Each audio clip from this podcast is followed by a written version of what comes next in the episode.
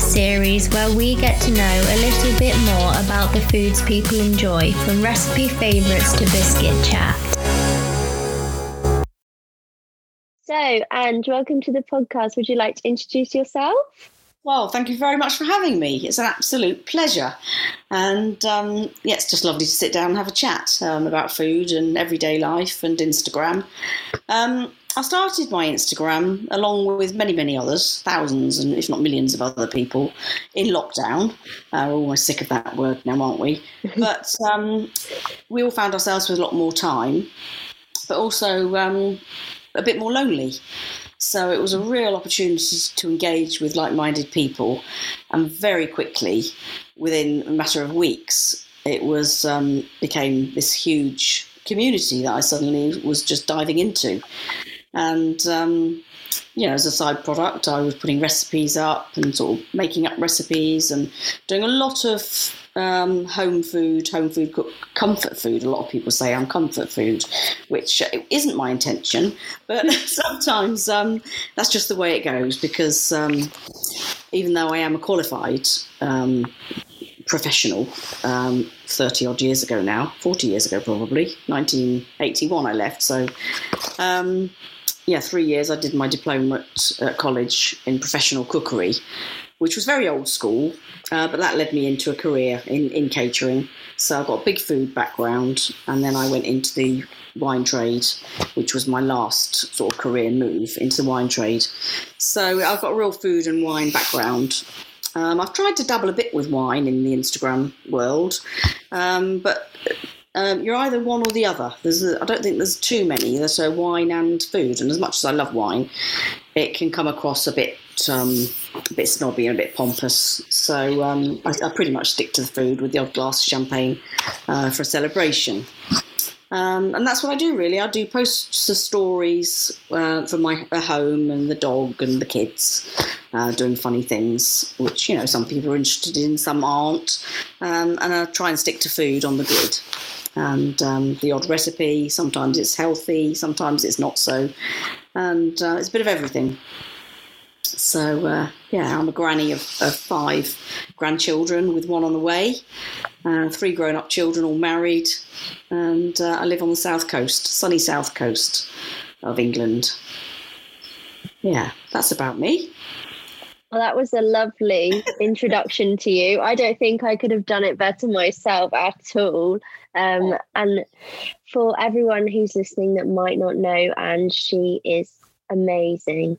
And I um, absolutely love her content because it's like, um, this is probably cringy for you to hear this, but I just really think it's like a hug in a. Oh in um because it's so warming and when people say comfort food i think it's because it feels comforting because it's really homely and it's like family orientated so yeah.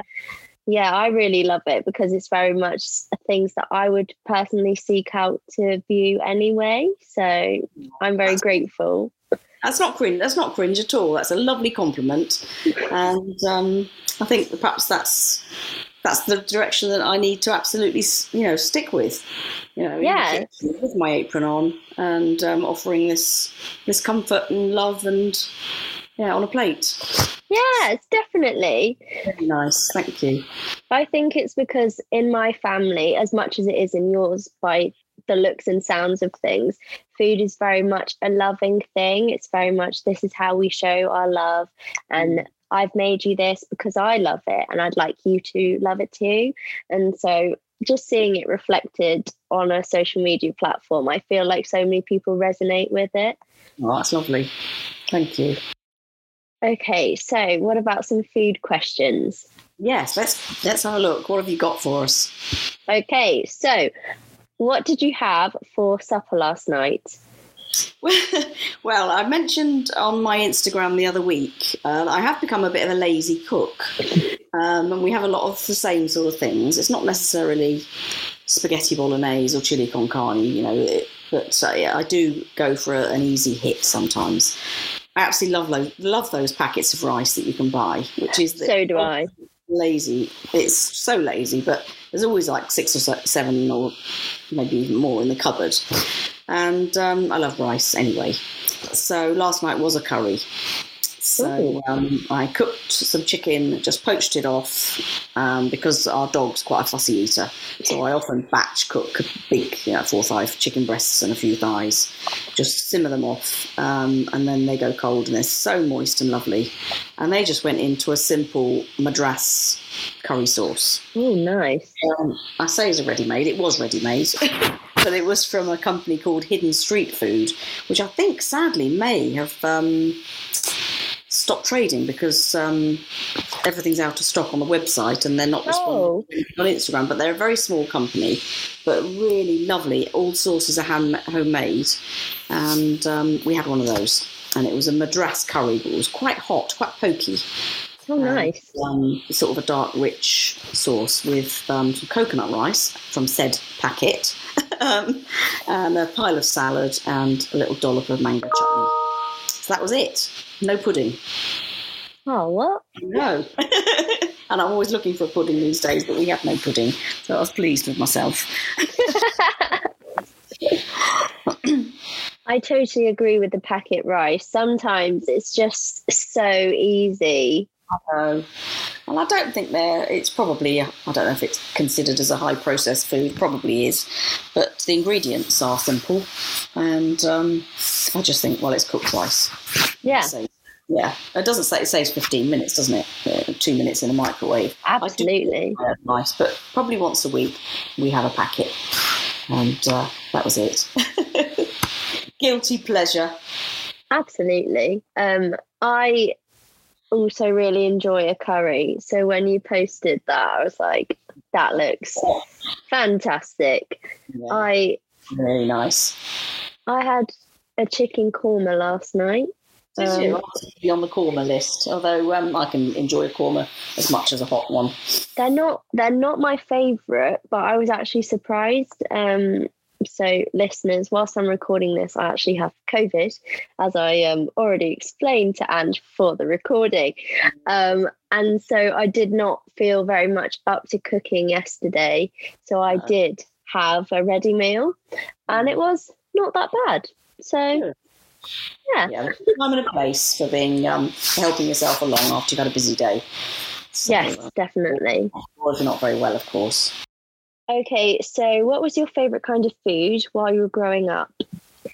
Well, my mother was an amazing cook, um, but she didn't cook all the time because I think um, depression and anxiety weren't a thing in the 1970s, let's say 1970s. Mhm. And um, I don't think she was very well looking back.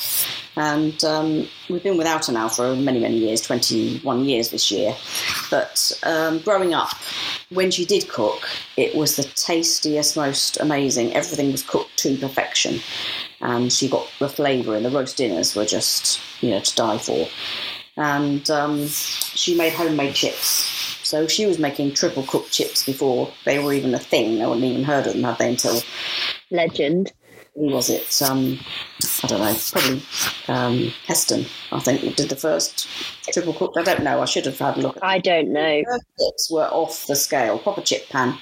Obviously, real potatoes. Don't even think we had frozen chips in those days. Don't think they they were a thing then. And um, so yeah, if the cold meat after the roast on a Sunday, which we would wait probably until four or five o'clock, absolutely starving. Yeah. uh, because it took everything took you know quite a long time. And um, smallish kitchen three bedroom house semi detached with six of us. Um, well once my sister came along but so three of us for, t- for the first 10 years of childhood. And then we had a, a, a late addition. Um, yeah, so our chips with the cold, it was always the cold meat of the roast before. I think we had a roast most Sundays, um, which were worth waiting for, even though we could have eaten the, the, the leg of the table by the time, by the time we got to it. The chips with the cold meat, with beans sometimes, I think we might have had um, cold meat chips and beans on a Monday. It's got to have been my favourite meal. Favourite meal, I think. because they were just so good. That is so interesting. I mean, I don't know that many people who made their own chips. I mean, lots of people do um, in the Mm. foodie community, but as you say now, it's so ready, readily available that Yeah. but that's so impressive and such a lovely memory to have. Well, there's always plenty of them, but um, yeah, chip pans are a thing of the past. It was on the stove, and there it was. Yeah, delicious. okay, so what is your current favourite kind of food? Oh, now this is a really tough question. Um, I do love all spicy food, a lot mm-hmm. of Asian food. Um, I think I'm particularly into Mexican food at the moment. Um, it's the, the, freshness of it, and the, there's so many so many elements to it. Mm-hmm. Different layers, as with all cuisines. Actually, the the, the original, um, you know, the real pucker stuff is beautifully prepared. Everything's so fresh. And Thomasina Miers, who um, I'm a great fan, and massive fan of, um, is just well, the, the, from the area of Oaxaca, which is a mm-hmm. strange spelling. It's something like O I X A something something. I couldn't even spell it actually, but Oaxaca. he obviously had this restaurant chain called, or has this restaurant chain called Wahaca, spelt phonetically how we would say it. Yeah. J C C A is it? Can't even spell that. But oh, uh, from her book, uh, Mexican Food, um, you start with all the sauces, and um, again, it's just all layered up and she's got this sauce called my what's it called something like my um, addictive chipotle sweet and sour sweet sweet chi- sweet chili sauce or something. Okay. Absolutely die for. Um, and I put the pink onions and the proper guacamole that you smash up in the the big you know your big pestle and mortar and I just love love Mexican food um, when it's cooked from scratch. So I think that's probably my top of the list at the moment. Uh, as you were saying that, I was really hoping you would bring up Thomasina Miers. I think she's fabulous, and I do love Wahaca. I've been mm. several times, and the food is always delicious. Always, yeah. Um, but have you seen she's brought out a meat-free um, Mexican cookbook?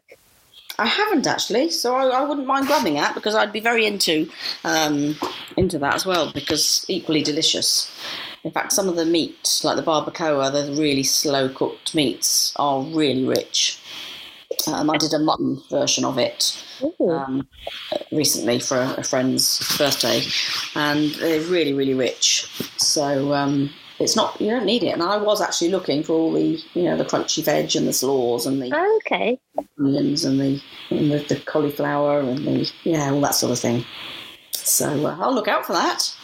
Yes, I'll have to send you the link to it. I haven't bought it yet. Mm. Um, but listeners will know I do eat meat. I'm a meat eater, but I eat predominantly veggie food. Mm. Um, so when that came out, I was really intrigued because obviously in my head, I think chicken tacos or um, beef tacos or all of that. I think meat. Mm. So I'm really intrigued. And she was on um, Table Manners a few weeks ago um, and she was talking about her new book, and I think it's going to be fabulous. And most people who are veggie or would like to try more veggie recipes, I think they'd enjoy it too. Yeah, lovely. Yeah, I think a, a, the crispy cauliflower is good in a taco. Oh, and Wahaca do a plantain. Um, I think it's got some sort of uh, feta sort of topping on it. Oh my god, it's to die for. Yeah, absolutely delicious. But, yeah. Um, they're quite hard to get where we are. Yes, so, I think thinking back to Wahaca, I'm also just thinking I have never recreated it well enough, but I had um, I think it might have been sweet potato, black bean, and feta yeah. in some form of taco or burrito, and it was so moreish. It was really filling, but I could have had two. yeah, um, yeah, so very, very very delicious. And her black bean recipe, uh, refried beans, is just die Yes. For. Again, it takes about two days to make. But, um, oh my god, it's good. okay, so what is your current favourite restaurant or place to eat at? We don't eat out an awful lot. Um, where we are, it's really lovely on the coast. We're by the sea. Um, we're not blessed with amazing restaurants at all.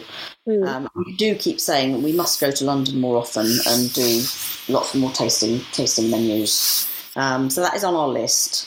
And um, but we've got a lovely little place just down on the beach. It's called On the Water, and they do a, we go for breakfast more more often than not. Been a couple of times in the evenings, um, but for breakfast, really nice, a small menu, um, but it's faultless. oh, really? wherever you go for breakfast, there's always with with me. I don't complain because I've been in the industry a long time, so I very rarely complain. hmm Um, we'll have a little mutter to ourselves. Oh, it's you know they've toasted, they've buttered the bread, and it's it's margarine or you know spread or whatever it might be, or um, minor things. Or the marmalade comes in these little plastic peel back. You know, packets or something like that, or it's not HP. Minor, minor things, but we will sort of say to ourselves, "Oh, if only they, they did this, this, or this." Well, on the water, it's called, and they spent a lot of money um, investing in the, the property itself, hmm and it's just a lovely, lovely place to be. So you're right, literally right on the beach. You've got this amazing view. You can go inside if you like, where there's comfy, comfy seats, and you know, a nice coffee, and uh, the breakfast is just perfectly cooked, and it's not too big, and um, we really like it there. So uh, that's probably our, our our regular where we go every week or every couple of weeks. Most weeks we're probably in there, even if it's just for a coffee. So um, it's really really nice. That sounds idyllic to be right by the sea. It is. Mm. Oh. Yeah, no, I'm always jealous of people who live near the sea because we live in the middle of the country. So, Do you yeah. So, whenever we have holidays, it's always, head to the the coast? Yeah. yeah, no, we used to have loads of holidays in Devon, and, and the last few years we've had a few holidays in Cornwall. So, we just love the sea. Oh, beautiful. I still like to go down there. Okay, so what kind of food did you used to dislike and now you do like? Um, there aren't many because um, I like most things. Um, and as a kid, of course, we you didn't have a choice. I hated liver. I didn't like. I, don't, I still don't like any liver or offal. But I Fair enough. I like a nice pate. But I wouldn't choose it necessarily. But hmm um, so there aren't there aren't much. Um, I've never liked coriander. Oh, interesting. I'm an I'm an absolute coriander hater. But even with coriander, I'm getting a bit more tolerant towards it, probably because of the Mexican food. Ah, I cooked a Mexican feast for my friend, as I said, um, back in April, and um, there were a few things that I had to put in. So I did a guac with uh, guacamole with it, and then I did one without, and then I tasted it. I thought, actually, well, of course it works. Of course it works because it's it should be in there. So I I've been trying to make myself more tolerant of it. I wouldn't say I'm a lover yet. I wouldn't say I love coriander because you do tend to love it or hate, absolutely hate it. yes. And I am. I even bought some this weekend. Oh, wow. it in the blender, So, and then I thought, oh, well, actually, it's a bit, it's a bit too strong. But uh, I'm working towards it. But probably the food that I used to absolutely hate um, were parsnips. When we were talking about this roast roast we had at home, my mother loved parsnips, and, and they were there every. I couldn't even bear the smell of them cooking. That sweetness. Really? Um, but by the time I got married and um, started cooking my own roast dinners, um, I don't know why. Maybe I just cooked them one week and uh, liked them or had them somewhere and actually thought, oh, and now I love them. Uh, you know, they've got to be on a roast dinner, roast parsnips. Wow. Funny. Yeah. The reason I was going to ask you about coriander is because people I know that dislike it, they hmm. either say it tastes soapy or it tastes like metal. Yes, I, I don't. I don't really quite get that. So maybe I don't have that. That apparently there's a gene Yes. that you've got that makes you have this taste. Well, I it's just a taste I don't like. Oh, that's completely fair enough. My Yeah. brother also detests it. Yeah. So, but I, you can make yourself like things. You've got to taste it. Well, I can't remember if it's twenty times or fifty times. No idea. Yeah. So I'm just going to go for it and really try because um, you, you know people who come for dinner like it. So it'd be nice to give them what they like. I'm glad you've been converted to parsnips, though. I think they're one of this is probably controversial, but I think they're one of the best parts of a roast. I love they parsnips. They absolutely Yeah. are. I couldn't agree more. Sprinkle of salt. Oh yeah, I love Mm. salt. Yeah. Okay, so that actually leads on quite well. What is your current favourite vegetable? Well, um, because of the season, I think I'm going to have to say tomatoes. Yes. Tomatoes, and I just love. I love the smell of them when you open the um, the bag, um, and you just get that tomato on the vine smell. Yes. Again, it takes you right back. It takes me right back to childhood because we that my mother would grow tomatoes in the garden, or probably my father did actually. And we'd pick a tomato to have in our sandwich at lunch. We would walk home from school, probably you know, know, ten years old, not even ten years old, and we'd walk home, and um, we'd have a tomato cheese and tomato sandwich or egg and tomato or whatever it might be. And I just, lo- I still love tomatoes. I love that smell. You can just smell these tomatoes and so yeah, I, there's very few meals that I have without a chopped tomato with it. So uh, yeah, I'll, I'll put it on anything. That is such a great answer. I also agree that tomatoes are fab. And you said about them bringing you back to your childhood. Mm. It brought, as you were saying that, it completely clicked in my brain. Mm. My grandparents used to have a greenhouse next to the kitchen back door.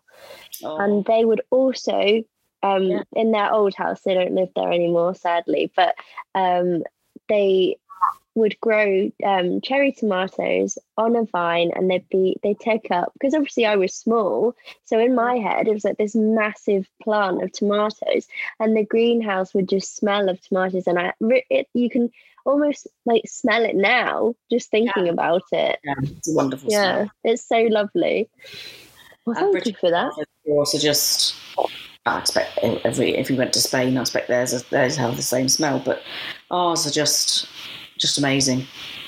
absolutely Yeah.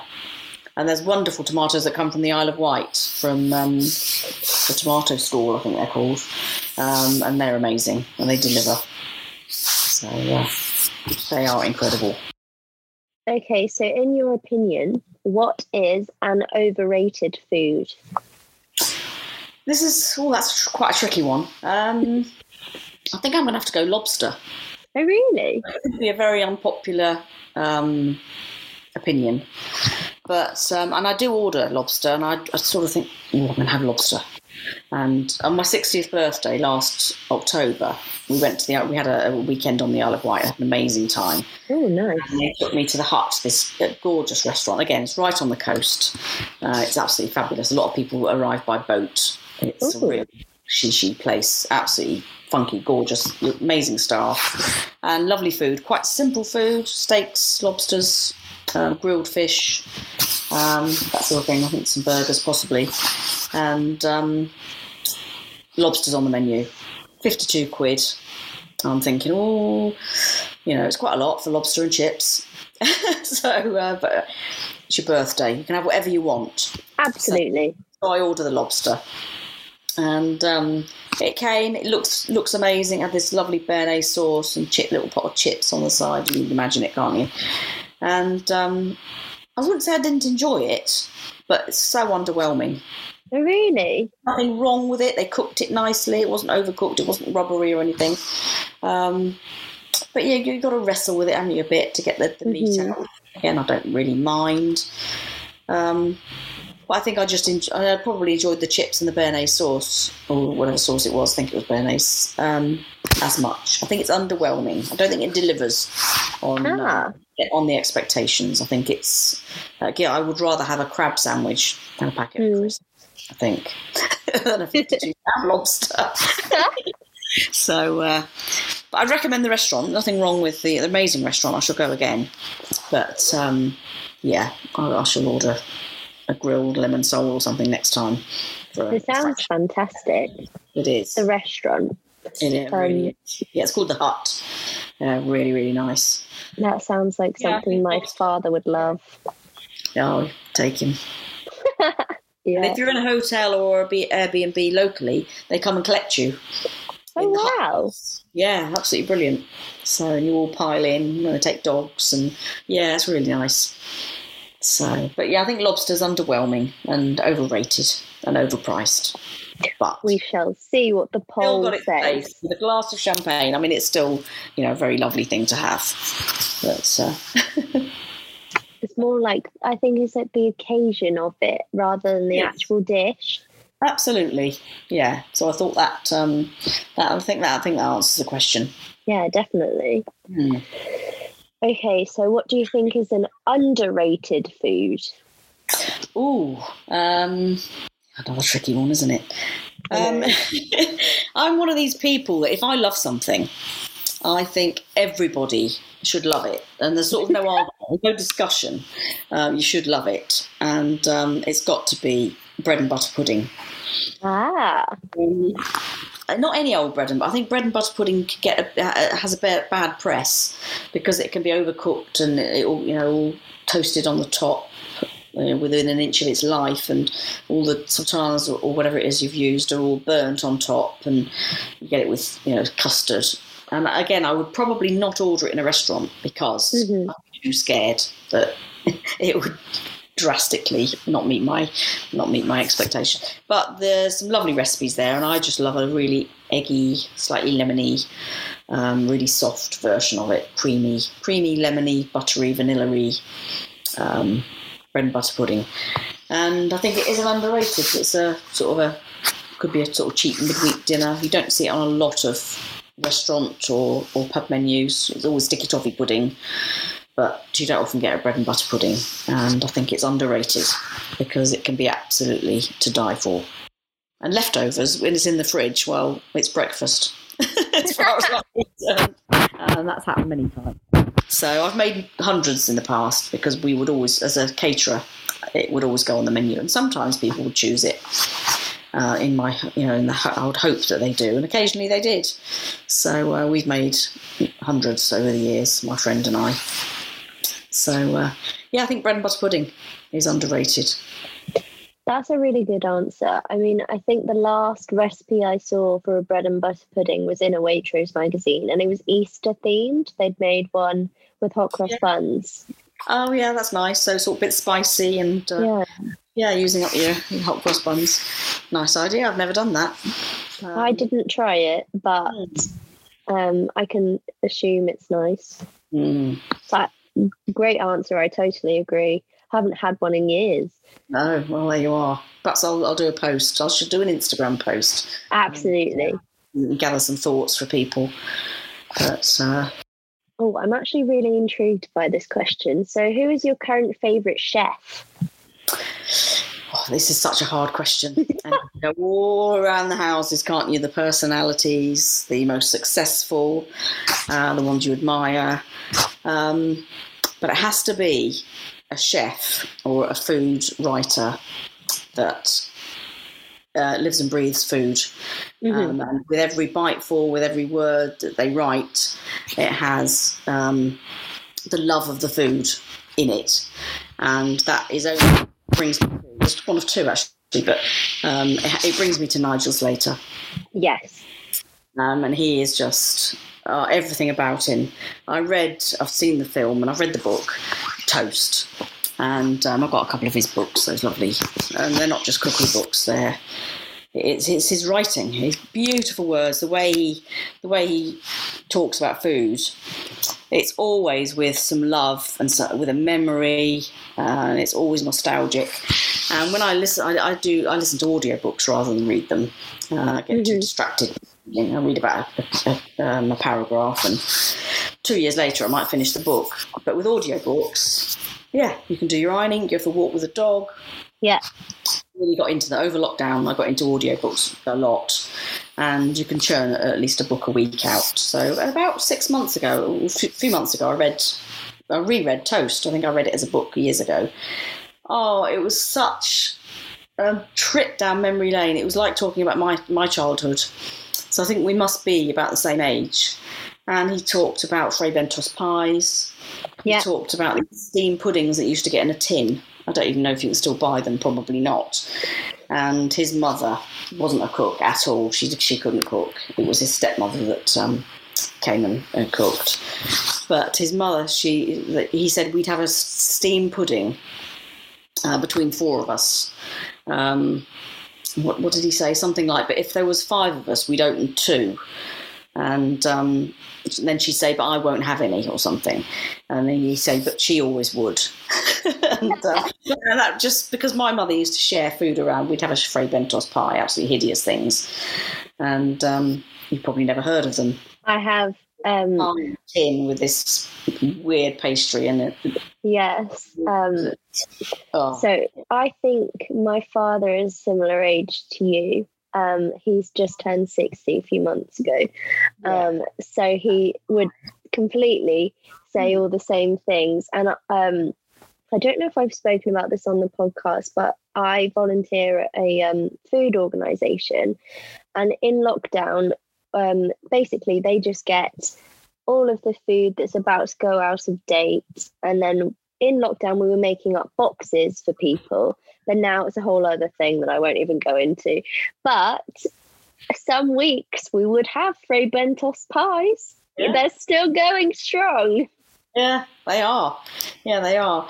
So when I, I, so I listened to this book, and it was literally like reliving all it was all the food that we had as as as, as kids, the Angel Delights, and then there was the lovely food as well that, that was home cooked, and he would always be trying to always cooking at home to try and you know please his father, and so it was sad and it was happy and it was um, and the way he, the way he just writes about food. Um, I did find a couple of quotes actually. Well, the, I think the opening line to the book is It's impossible not to love someone who makes you toast for you. Oh, It really is.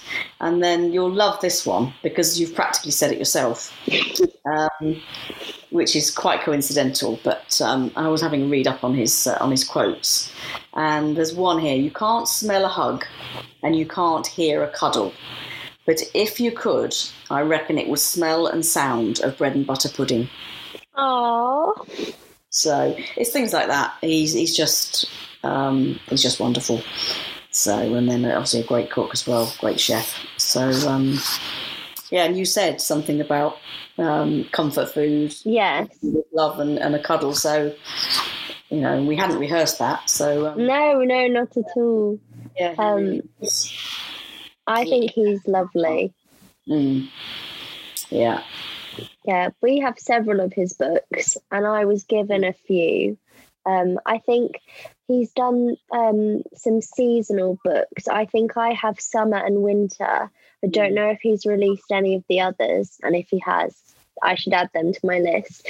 But they're so lovely because they're the perfect size, and he writes these, as you say, he writes almost essays about the Yeah. most simplest of recipes, and they're just you just want to make it instantly. you do, you do. So he's very inspirational. Definitely. Every- and then it just resonates with with my childhood and the way my mother cooked. So um, and the food we had. Yeah. That's so lovely. Okay, so what was the last cookbook or recipe you enjoyed using? We've already mentioned the Mexican food from Thomasina. Mhm. Um, so I'm, I'm dipping into that Uh, every week. I'll bring that out to remind myself. Well, it might just be to remind myself how to make the pink pickled onions. Um, I also recently bought Dishoom, which is um, I haven't been there. I must. It's on the list. Neither have I. I've made quite a few things from that. Um, the, the the bacon naan breads are so you make a naan basically. hmm You have to start one day before you actually get to eat it the next, something like that. And then you have this uh, tomato and ginger and chili relish with it.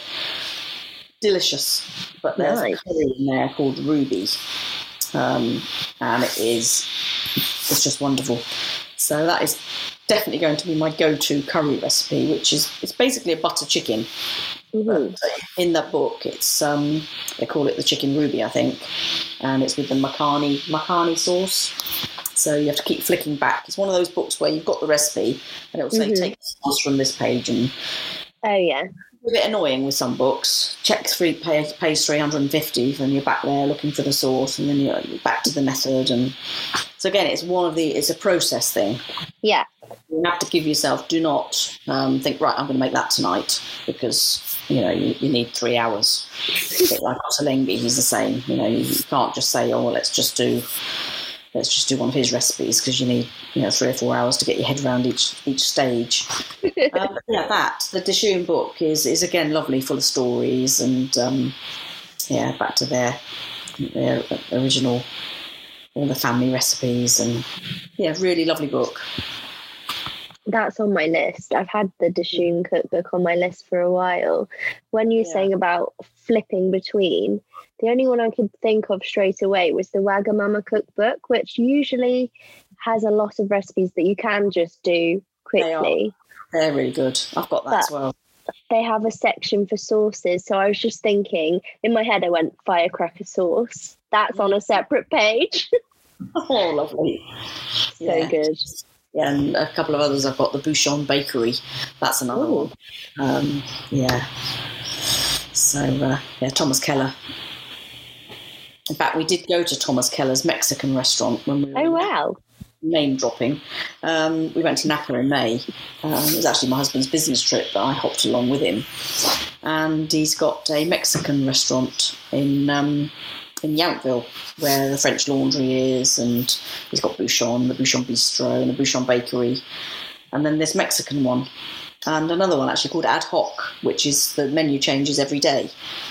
So uh, Oh, wow. another amazing chef. But um, yeah, the Mexican restaurant. He's got a the guy in there is um, is Mexican, and um, his mother is a Mexican um, food writer.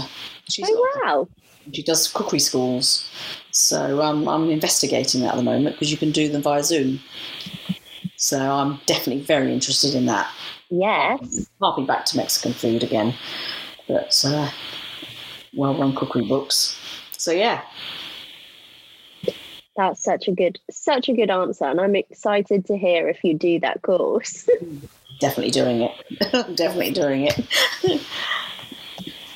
okay, controversial question: Which is your favourite ring on the hob? oh, um, well, I've got a six-ring hob. So basically, it's four in the middle and then two big ones either side. Yeah. The left-hand side, um, the very left-hand side, is a large ring. It, it's never used, never ever. The one on the right-hand side, the big one, is sometimes used, maybe for a wok or a big pan. hmm Um, and then you've got four central ones. So I would say it's front left. Front left. And I wouldn't be at all surprised if that's everybody's favourite, but I don't know. And it's a small ring actually, so often you start on that one, you think, oh, for goodness sake, and then you'll move it over to the next one at the front. But um, that's the one I go to. Well, you'd be surprised. Yeah. You'd be surprised. Everyone has a favourite, and that's why I like asking that question. That's a, that's a brilliant question. Thank you. Funny. Okay, for your final meal. Yeah. Am I going to be? Am I going to be boring the pants off everyone by saying I would probably go for a Mexican? No, you're not going to bore the pants off anyone. I mean, As long as I- someone comes and cooks it for me, someone I'd like to. scratch because of all the bits. It's not just a steak and chips. You know, I would I could easily say a fillet steak, skinny fries, and some béarnaise sauce, and some wilted spinach. You know, that, is, that would be like the most delicious. Um, you know, perfectly perfectly cooked, perfectly seasoned. Um, but it's it's over. Yeah, You know, it it's gone. So with the, with Mexican, you can start with all the nibbles and all these things that you might never have had in your life. Um, we had a Mexi- we had a Mexican, we had a um, watermelon salad. hmm This restaurant, never tasted anything like it in my life, and I, did, I wouldn't have even necessarily ordered it, but the girl recommended it, and um, I'm not even keen on watermelon particularly. But whatever they put on top, I don't know what it was. It was some seeds, and it was this amazing white dressing, which was some sort of Mexican cheese, I think. And oh, yeah. So I'd have all these bits and some nachos, and obviously fresh guac, guacamole, guacamole, and um, the pickle, pick, chili pickles, and all that sort of thing, with a fresh, mar- with a you know, with a hot margarita, Oh, I mean, chili margarita. you could have gone on forever because you have no boundaries on how much you can eat. so, really. You'd have all the Mexican food and all of the childhood food, everything. Yeah, you could. So I would go for a, a, real, fresh, vibrant, cooked for me. Yes. Way of, um, of all those lovely extra spicy, extra pickles, and all that sort of thing. Lots of Um, dishes. Are you having any sides or are they included? It's got to be something deep fried. Um, I love buttermilk, buttermilk chicken. Yes. So it would probably be um, some tostados or taco with um, some buttermilk chicken. nice. Right. Or fish, fish tacos, really lovely. Um, they can be a bit rich if you're not careful. Um, so you don't want to fill yourself up too much because otherwise you have to stop. But you because you want to keep going and going and going. So yeah, I think something deep fried as a, as a side. and what drink are you having with your sides? Gosh, I'll probably keep going with margaritas to be honest. Um, Good choice. maybe we should go back to the beginning and start with a, with a champagne because I am an absolute lover of all things sparkling. So, um, but it wouldn't be the best. It wouldn't be the best match for for um, for Mexican food. I wouldn't. Well, I wouldn't say necessarily. I was going to say you don't have to match, but that's up to you. Yeah, I might go for a Californian Chardonnay. Oh, From the top. nice. I'm a top producer. Nice. Um, yeah, that'd be that'd be nice. I think that would probably work, especially if you're out there. I'm, I'm sort of back in the restaurant now. I think physically and mentally. Just because I'm intrigued, what is your favourite champagne? Oh, that that that is one really for the mood. That Ah. it depends, and it definitely depends who you're drinking with. Oh, dog, dog seems to be making a little bit of a noise, um, so hopefully somebody might be coming through the gate. I'm not sure. Um, I love old vintage champagne, so I will because of the you don't know what's going to happen when you open it. It could be something No. really Could be a bit flat. Uh, it could be a bit honeyed. Um, but if there's a conversation to be had, it can still be really, really interesting. Um, but I love a, a small growers, a, a, ch- champagne that we might not have heard of, that is always, always, always much cheaper. You pick up you know, under 30 quid a bottle, or you know, thereabouts 30. Um, they're really lovely. Henriot is a, is a, a go to sort of um, pouring, which is H E N R I O T, and they do a range of Blanc de Blanc and um, yeah, so they're really lovely. Um, and but also we have to mention English sparkling Yes. because it's that's probably what I would more likely have in a bottle of in the fridge now than a champagne. I've got some really nice champagne in my wine cupboard, but for one ready to go, um, at the moment I've got a Hambledon in the fridge, so Mm. um, which is very local to us. The old, I think it's the oldest vineyard in in the UK. Ooh. Actually, don't necessarily quote me, but it's very, very old. Um, the English sparkling, there's so many, there's almost too many to mention. Yeah. English sparkling, really beautiful. Well, sorry for putting you on the spot. That was a great answer. Right. And I, I do love a Blanc, Blanc de Blanc because that's um, 100% Chardonnay, whereas Mm. most sparklings and other champagnes are a mix of three different grapes, which are two black grapes and the Chardonnay. But when they just take the Chardonnay on its own, uh, it just gives you this extra purity of fruit and a bit more ele- more elegance and um, clever winemaking because Yes. they, they haven't got the, the backup of these other two grapes to help underpin the um, the quality and the, the you know the, the balance. So it's it's all very clever stuff and it's always very beautiful. So that's what I love. Definitely. Okay, so what are you having for your pudding or puddings of choice? Well, it's going to be something creamy and buttery. so, um, as we're staying with Mexican, I'd probably go for one of those beautiful tres leche cake Oh, Uh, nice. desserts, which are it's basically a cake that is soaked in sweet milk and then topped with a sweet, frothy, creamy topping. Just delicious, just delicious, and a perfect ending to that meal.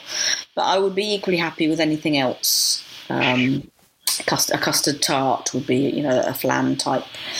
Um, a custard tart. I absolutely love custard tarts. and um, so anything, yeah, buttery, creamy, custardy, vanilla, yeah. Fantastic. And what Absolutely. what drink are you having with your pudding? I probably, I would, ne- I potentially go for a sweet, a sweet wine. Um, not necessarily, but um, I know I sort of go on about wine, but I can't drink an an awful lot these days. But if there was one there, I'd probably go for something um, sort of sickly sweet with lots of acidity, um, like a, a sauterne, probably. But um, I wouldn't necessarily, I wouldn't necessarily go for one. Um, I might more likely have a peppermint tea, but um, um, I would do the same. yeah. And with cheese, if we were going to have a cheese board, That was Uh, my next question. oh, sorry, No, no, don't apologise. I like that we're on the same wavelength. we are, we are. If I was going to go for cheese, then I might go for something sweet there, because I would actually probably prefer a sweet wine, not necessarily port. I'm not massive port lover, Ah, um, but a sweet, you know, a white sweet wine like a, a, a Tokai or um, a Sauterne or something like that. I'd more likely have that with a cheese. and which cheese would be on your dream cheese board? Oh, I love a soft, a soft blue cheese or a triple cream. Um, de Bourgogne. Delice de Bourgogne is one of our favourites, but it's so bad. I mean, it's so so bad. Um, that's delicious, but very filling. So I wouldn't necessarily put that on my evening, on after a meal. Um, Mhm. lovely hard cheese, lovely hard cheddar, or a Comté, something like that. Um, quite, I love manchego with a bit of um, quince jelly with it. That's really nice. But then you might like a, a sip of rioja with that to wash that down. That's a lovely combo.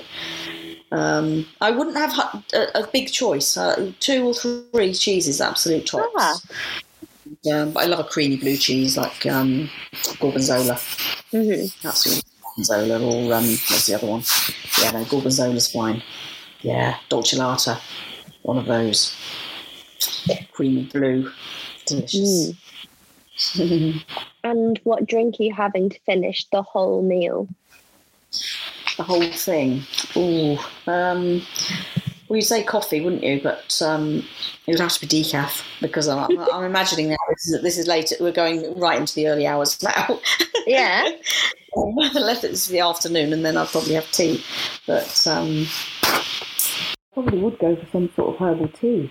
Have they? Yeah. But um, after eating all that, I'd probably just like something hot and just to just help me digest. Yeah. Yeah. Well, rather than alcoholic, I wouldn't go back up back into wine or anything like that or a cocktail. But um, that's just my age, probably. Well, thank you for telling me your final meal. It was amazing. Okay. So, which biscuits have you been eating this week? Oh my goodness. Um, well, I'm one of these people. We do have a few naughty things in the house, and it's probably got to stop. Especially if my PT's listening. She says, "Ange, it's all about the food," and uh, but of course I can't help it. So I, No. I don't. Buy, I don't buy biscuits. Um, Oh, well done. don't keep biscuits in, but we have had recently a couple of packets of those. Um, are they French or are they Swiss? I'm not sure. They're called um, Bahlsen, sort of Le- Le- Leibniz. Oh, Leibniz. Yeah, Leibniz. That's it. Um, and it's basically a rich tea Yeah. in there somewhere, a tiny bit of rich tea, but a lot of chocolate on top, but really nice quality chocolate. Yeah. Mm, I like those. but I think you get about nine biscuits in the packet, so you, you know you basically just sit and eat the whole packet between two Yeah. of you, and one gets slightly more than the other. And um, but that, that wouldn't be my go-to, and we, it's not something I buy all the time. That's a hmm bit of a one-off. Perhaps they were on offer. I don't know. I think um, his lordship came home with a couple of packets. so um, I, I, I love an all butter shortbread yeah.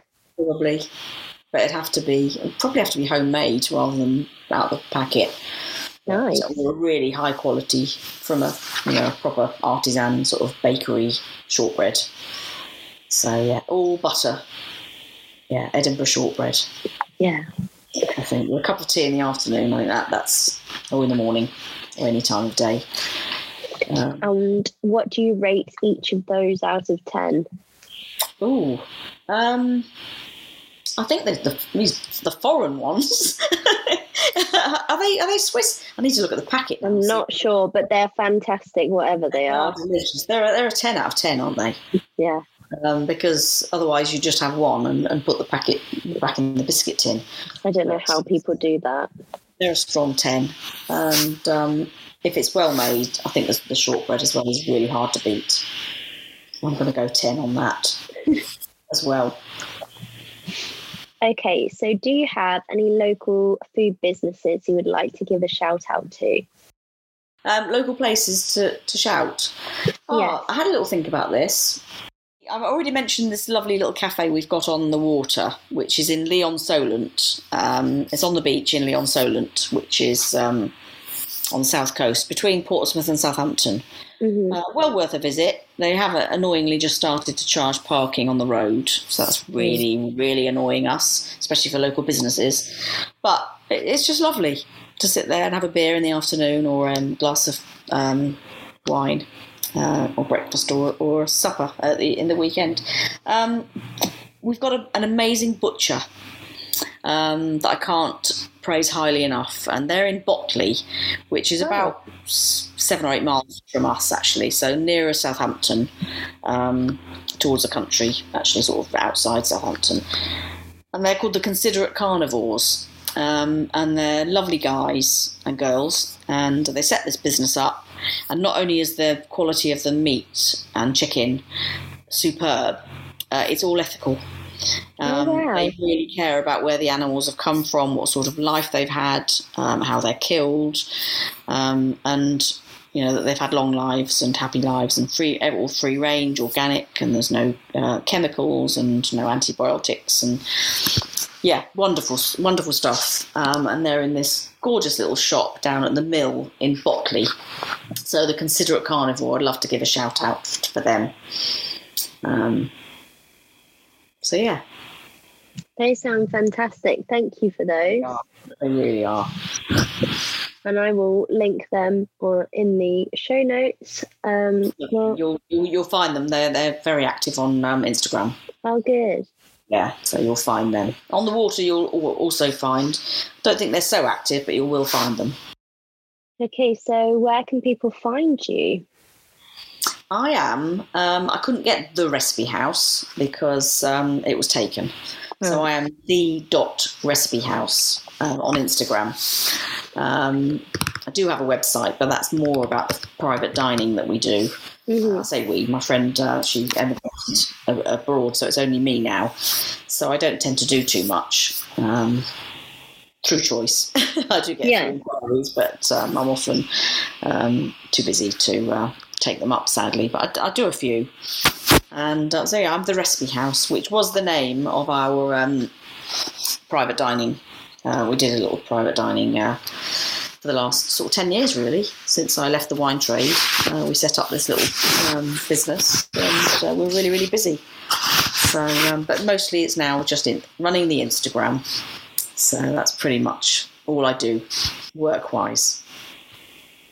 And a lovely Instagram it is, as I said earlier. Well, it's a lovely Instagram and everyone should follow. And she is fabulous.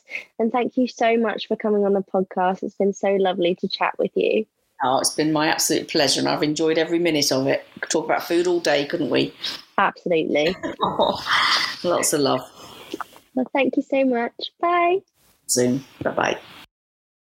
How lovely was that episode with Ange? I absolutely loved talking to her about all her food favourites and food memories and current food, everything really. She's just so gorgeous. She's a lovely human, and if you don't already follow her, you are missing out. She is the Recipe House um, on Instagram, and I will link it in the description and it'll be all over socials if you look at the podcast socials. And thanks again to Ange for coming on the podcast. I absolutely love chatting to her. Hello, foodie friends. Thank you so much for listening to this week's episode. I hope you enjoyed it as much as I enjoyed recording it. I had a fabulous time, as you could hear from our chat, and I hope you are having a good day whilst you're listening to this.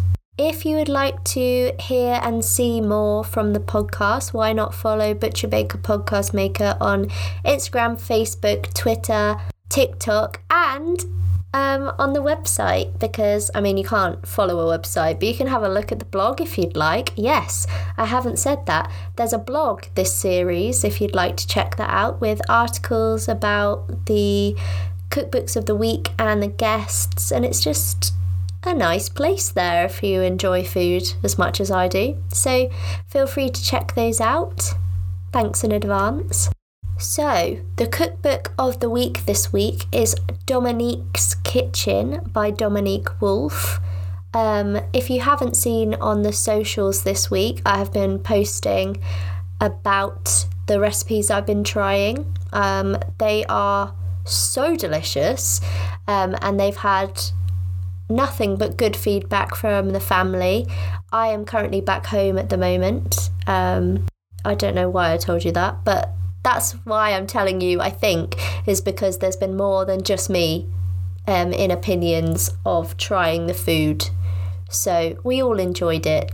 We had a lot of the recipes last night for supper, and they were really good. If you don't already have or have not already looked at the cookbook of the week, I totally recommend it. It's Dominique's Kitchen, and you can get it on Amazon and Waterstones and W.H. Smith. I believe. So, yes, definitely check Dominique out. She is so fabulous. If you have enjoyed this episode and you would like to uh, rate the podcast, that would be lovely. If you could do that, that would be great. But I totally understand if you don't have the time. But if you do, I would greatly appreciate it because um, it helps other people find the podcast. So I believe you can now rate on Spotify as well as Apple Podcasts now. So that's really cool. So if you would like to do that, that would be fabulous. So thank you so much in advance if you do that. Another new thing this series. Um, as well as the blog and podcast website if anyone wants to see that. I will stop talking about it after a while, but I'm really impressed with it at the moment. So, um, so the album of the week or artist of the week, if you would like, I don't know what I'm calling this yet, is Alfie Templeman, and I am recommending his new album, Mellow Moon. I think Alfie Templeman is fab. I've been a fan of him for a few years now. I've also bought tickets to his tour. Um, so, yes, if you like indie music or just good vibes, I think you'll like his new album. So, there you go. That's my music recommendation of this episode. Well, I think that is enough chat from me. So, if you haven't already, um, please check out Ange on her socials at the recipe house. I have linked it in the description, and I'm sure she'll be tagged everywhere on the podcast socials if you can't find it. Um, thanks again to Ange for coming on the podcast, and thanks again to lovely listeners for listening to the podcast this week. So, thanks again, and I will speak to you soon. Bye.